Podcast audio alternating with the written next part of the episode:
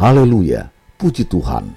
Akhirnya tinggal hitungan hari lagi kita akan segera menyelesaikan program pembacaan Alkitab audio setahun, yaitu selama 365 hari, suatu pembacaan yang disesuaikan dengan jadwal rencana baca dari Back to the Bible Chronological Reading Bible.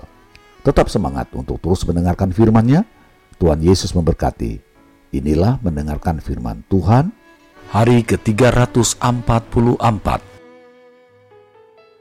Roma pasal 11 Maka aku bertanya, adakah Allah mungkin telah menolak umatnya? Sekali-kali tidak. Karena aku sendiri pun orang Israel dari keturunan Abraham, dari suku Benyamin. Allah tidak menolak umatnya yang dipilihnya. Ataukah kamu tidak tahu apa yang dikatakan kitab suci tentang Elia waktu ia mengadukan Israel kepada Allah. Tuhan, nabi-nabimu telah mereka bunuh. Mesbah-mesbahmu telah mereka runtuhkan. Hanya aku seorang dirilah yang masih hidup. Dan mereka ingin mencabut nyawaku. Tetapi, bagaimanakah firman Allah kepadanya? Aku masih meninggalkan tujuh ribu orang bagiku yang tidak pernah sujud menyembah Baal. Demikian juga pada waktu ini ada tinggal suatu sisa menurut pilihan kasih karunia. Tetapi jika hal itu terjadi karena kasih karunia, maka bukan lagi karena perbuatan, sebab jika tidak demikian, maka kasih karunia itu bukan lagi kasih karunia. Jadi bagaimana? Israel tidak memperoleh apa yang dikejarnya, tetapi orang-orang yang terpilih telah memperolehnya, dan orang-orang yang lain telah tegar hatinya, seperti ada tertulis: Allah membuat mereka tidur nyenyak, memberikan mata untuk tidak melihat, dan telinga untuk tidak mendengar, sampai kepada hari sekarang ini. Dan Daud berkata, Biarlah jamuan mereka menjadi jerat dan perangkap, penyesatan dan pembalasan bagi mereka.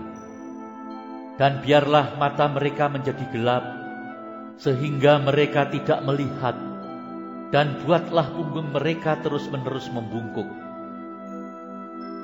Maka aku bertanya, adakah mereka tersandung dan harus jatuh? Sekali-kali tidak tetapi oleh pelanggaran mereka, keselamatan telah sampai kepada bangsa-bangsa lain, supaya membuat mereka cemburu. Sebab jika pelanggaran mereka berarti kekayaan bagi dunia, dan kekurangan mereka kekayaan bagi bangsa-bangsa lain, terlebih-lebih lagi kesempurnaan mereka. Aku berkata kepada kamu, Hai bangsa-bangsa bukan Yahudi, justru karena aku adalah rasul untuk bangsa-bangsa bukan Yahudi, aku menganggap hal itu kemuliaan pelayananku, yaitu kalau-kalau aku dapat membangkitkan cemburu di dalam hati kaum sebangsaku menurut daging, dan dapat menyelamatkan beberapa orang dari mereka. Sebab jika penolakan mereka berarti perdamaian bagi dunia, dapatkah penerimaan mereka mempunyai arti lain daripada hidup dari antara orang mati? Jikalau roti sulung adalah kudus, maka seluruh adonan juga kudus. Dan jikalau akar adalah kudus, maka cabang-cabang juga kudus.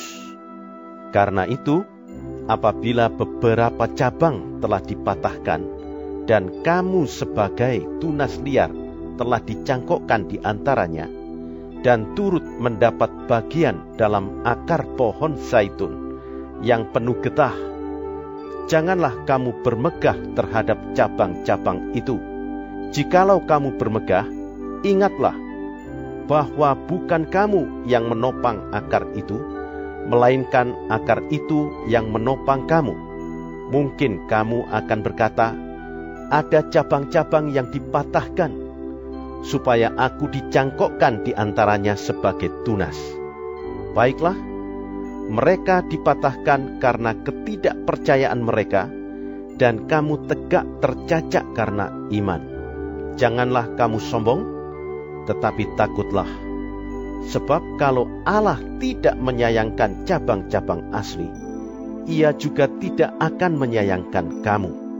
Sebab itu, perhatikanlah kemurahan Allah dan juga kekerasannya, yaitu kekerasan atas orang-orang yang telah jatuh. Tetapi atas kamu kemurahannya, yaitu jika kamu tetap dalam kemurahannya. Jika tidak, kamu pun akan dipotong juga. Tetapi mereka pun akan dicangkokkan kembali jika mereka tidak tetap dalam ketidakpercayaan mereka. Sebab Allah berkuasa untuk mencangkokkan mereka kembali. Sebab jika kamu telah dipotong sebagai cabang dari pohon saitun liar dan bertentangan dengan keadaanmu itu, kamu telah dicangkokkan pada pohon saitun sejati, terlebih lagi mereka ini yang menurut asal mereka akan dicangkokkan pada pohon saitun mereka sendiri. Sebab saudara-saudara, supaya kamu jangan menganggap dirimu pandai, aku mau agar kamu mengetahui rahasia ini. Sebagian dari Israel telah menjadi tegar, sampai jumlah yang penuh dari bangsa-bangsa lain telah masuk. Dengan jalan demikian, seluruh Israel akan diselamatkan, seperti ada tertulis, Dari Sion akan datang penebus. Ia akan menyingkirkan segala kefasikan daripada Yakub. Dan inilah perjanjianku dengan mereka apabila aku menghapuskan dosa mereka. Mengenai Injil, mereka adalah seteru Allah oleh karena kamu. Tetapi mengenai pilihan, mereka adalah kekasih Allah oleh karena nenek moyang. Sebab Allah tidak menyesali kasih karunia dan panggilannya. Sebab sama seperti kamu dahulu tidak taat kepada Allah, tetapi sekarang beroleh kemurahan oleh ketidaktaatan mereka, demikian juga mereka sekarang tidak taat, supaya oleh kemurahan yang telah kamu peroleh, mereka juga akan beroleh kemurahan. Sebab Allah telah mengurung semua orang dalam ketidaktaatan, supaya ia dapat menunjukkan kemurahannya atas mereka semua. Oh, alangkah dalamnya kekayaan, hikmat dan pengetahuan Allah. Sungguh tak terselidiki keputusan-keputusannya, dan sungguh tak terselami jalan-jalannya. Sebab siapakah yang mengetahui pikiran Tuhan? Atau siapakah yang pernah menjadi penasihatnya? Atau siapakah yang pernah memberikan sesuatu kepadanya sehingga ia harus menggantikannya? Sebab segala sesuatu adalah dari Dia dan oleh Dia dan kepada Dia. Bagi Dialah kemuliaan sampai selama-lamanya.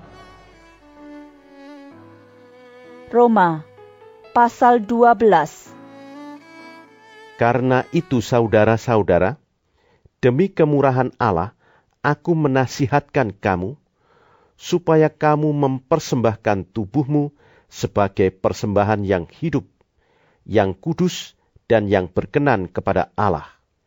Itu adalah ibadahmu yang sejati.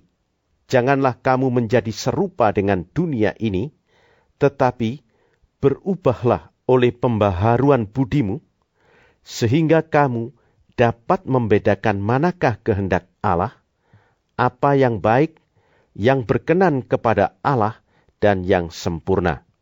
Berdasarkan kasih karunia yang dianugerahkan kepadaku, aku berkata kepada setiap orang di antara kamu, janganlah kamu memikirkan hal-hal yang lebih tinggi daripada yang patut kamu pikirkan, tetapi hendaklah kamu berpikir begitu rupa, sehingga kamu menguasai diri menurut ukuran iman yang dikaruniakan Allah kepada kamu masing-masing. Sebab sama seperti pada satu tubuh, kita mempunyai banyak anggota, tetapi tidak semua anggota itu mempunyai tugas yang sama. Demikian juga kita, walaupun banyak adalah satu tubuh di dalam Kristus, tetapi kita masing-masing adalah anggota yang seorang terhadap yang lain.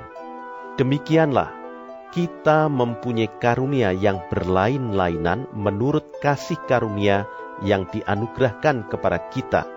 Jika karunia itu adalah untuk bernubuat, baiklah kita melakukannya sesuai dengan iman kita. Jika karunia untuk melayani, baiklah kita melayani. Jika karunia untuk mengajar, baiklah kita mengajar jika karunia untuk menasihati, baiklah kita menasihati. Siapa yang membagi-bagikan sesuatu, hendaklah ia melakukannya dengan hati yang ikhlas.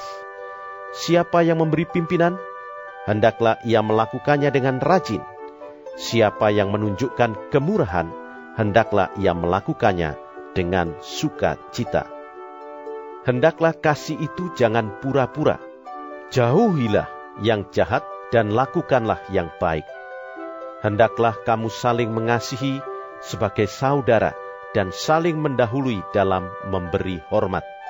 Janganlah hendaknya kerajinanmu kendor, biarlah rohmu menyala-nyala dan layanilah Tuhan. Bersukacitalah dalam pengharapan, sabarlah dalam kesesakan, dan bertekunlah dalam doa. Bantulah dalam kekurangan orang-orang kudus, dan usahakanlah dirimu untuk selalu memberikan tumpangan. Berkatilah siapa yang menganiaya kamu, berkatilah dan jangan mengutuk. Bersukacitalah dengan orang yang bersukacita, dan menangislah dengan orang yang menangis. Hendaklah kamu sehati sepikir dalam hidupmu bersama, janganlah kamu memikirkan perkara-perkara yang tinggi, tetapi arahkanlah dirimu kepada perkara-perkara yang sederhana. Janganlah menganggap dirimu pandai, janganlah membalas kejahatan dengan kejahatan. Lakukanlah apa yang baik bagi semua orang. Sedapat-dapatnya, kalau hal itu bergantung padamu, hiduplah dalam perdamaian dengan semua orang. Saudara-saudaraku yang kekasih, janganlah kamu sendiri menuntut pembalasan, tetapi berilah tempat kepada murka Allah, sebab ada tertulis, Pembalasan itu adalah hakku. Akulah yang akan menuntut pembalasan. Firman Tuhan. Tetapi, jika seterumu lapar, berilah dia makan. Jika ia haus, berilah dia minum dengan berbuat demikian, kamu menumpukkan bara api di atas kepalanya. Janganlah kamu kalah terhadap kejahatan, tetapi kalahkanlah kejahatan dengan kebaikan. Roma pasal 13 Tiap-tiap orang harus takluk kepada pemerintah yang di atasnya, sebab tidak ada pemerintah yang tidak berasal dari Allah, dan pemerintah-pemerintah yang ada ditetapkan oleh Allah. Sebab itu, barang siapa melawan pemerintah, ia melawan ketetapan Allah, dan siapa yang melakukannya akan mendatangkan hukuman atas dirinya. Sebab jika seorang berbuat baik, ia tidak usah takut kepada pemerintah. Hanya jika ia berbuat jahat, maukah kamu hidup tanpa takut terhadap pemerintah? Perbuatlah apa yang baik, dan kamu akan beroleh pujian daripadanya, karena pemerintah adalah hamba Allah untuk kebaikanmu. Tetapi jika engkau berbuat jahat, takutlah akan Dia, karena tidak percuma pemerintah menyandang pedang pemerintah adalah hamba Allah untuk membalaskan murka Allah atas mereka yang berbuat jahat. Sebab itu, perlu kita menaklukkan diri, bukan saja oleh karena kemurkaan Allah, tetapi juga oleh karena suara hati kita.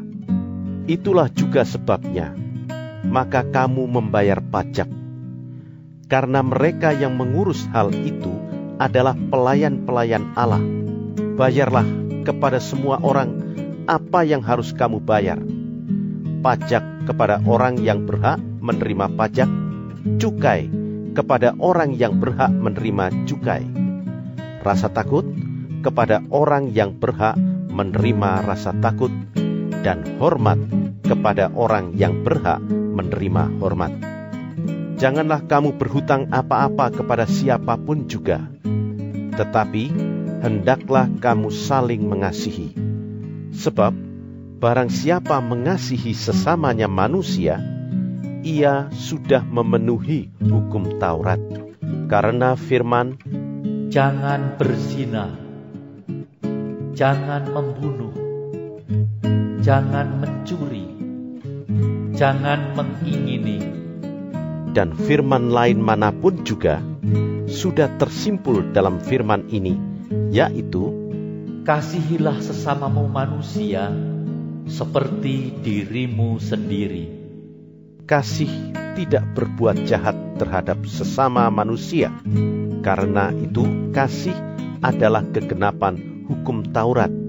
Hal ini harus kamu lakukan karena kamu mengetahui keadaan waktu sekarang, yaitu bahwa saatnya telah tiba bagi kamu untuk bangun dari tidur.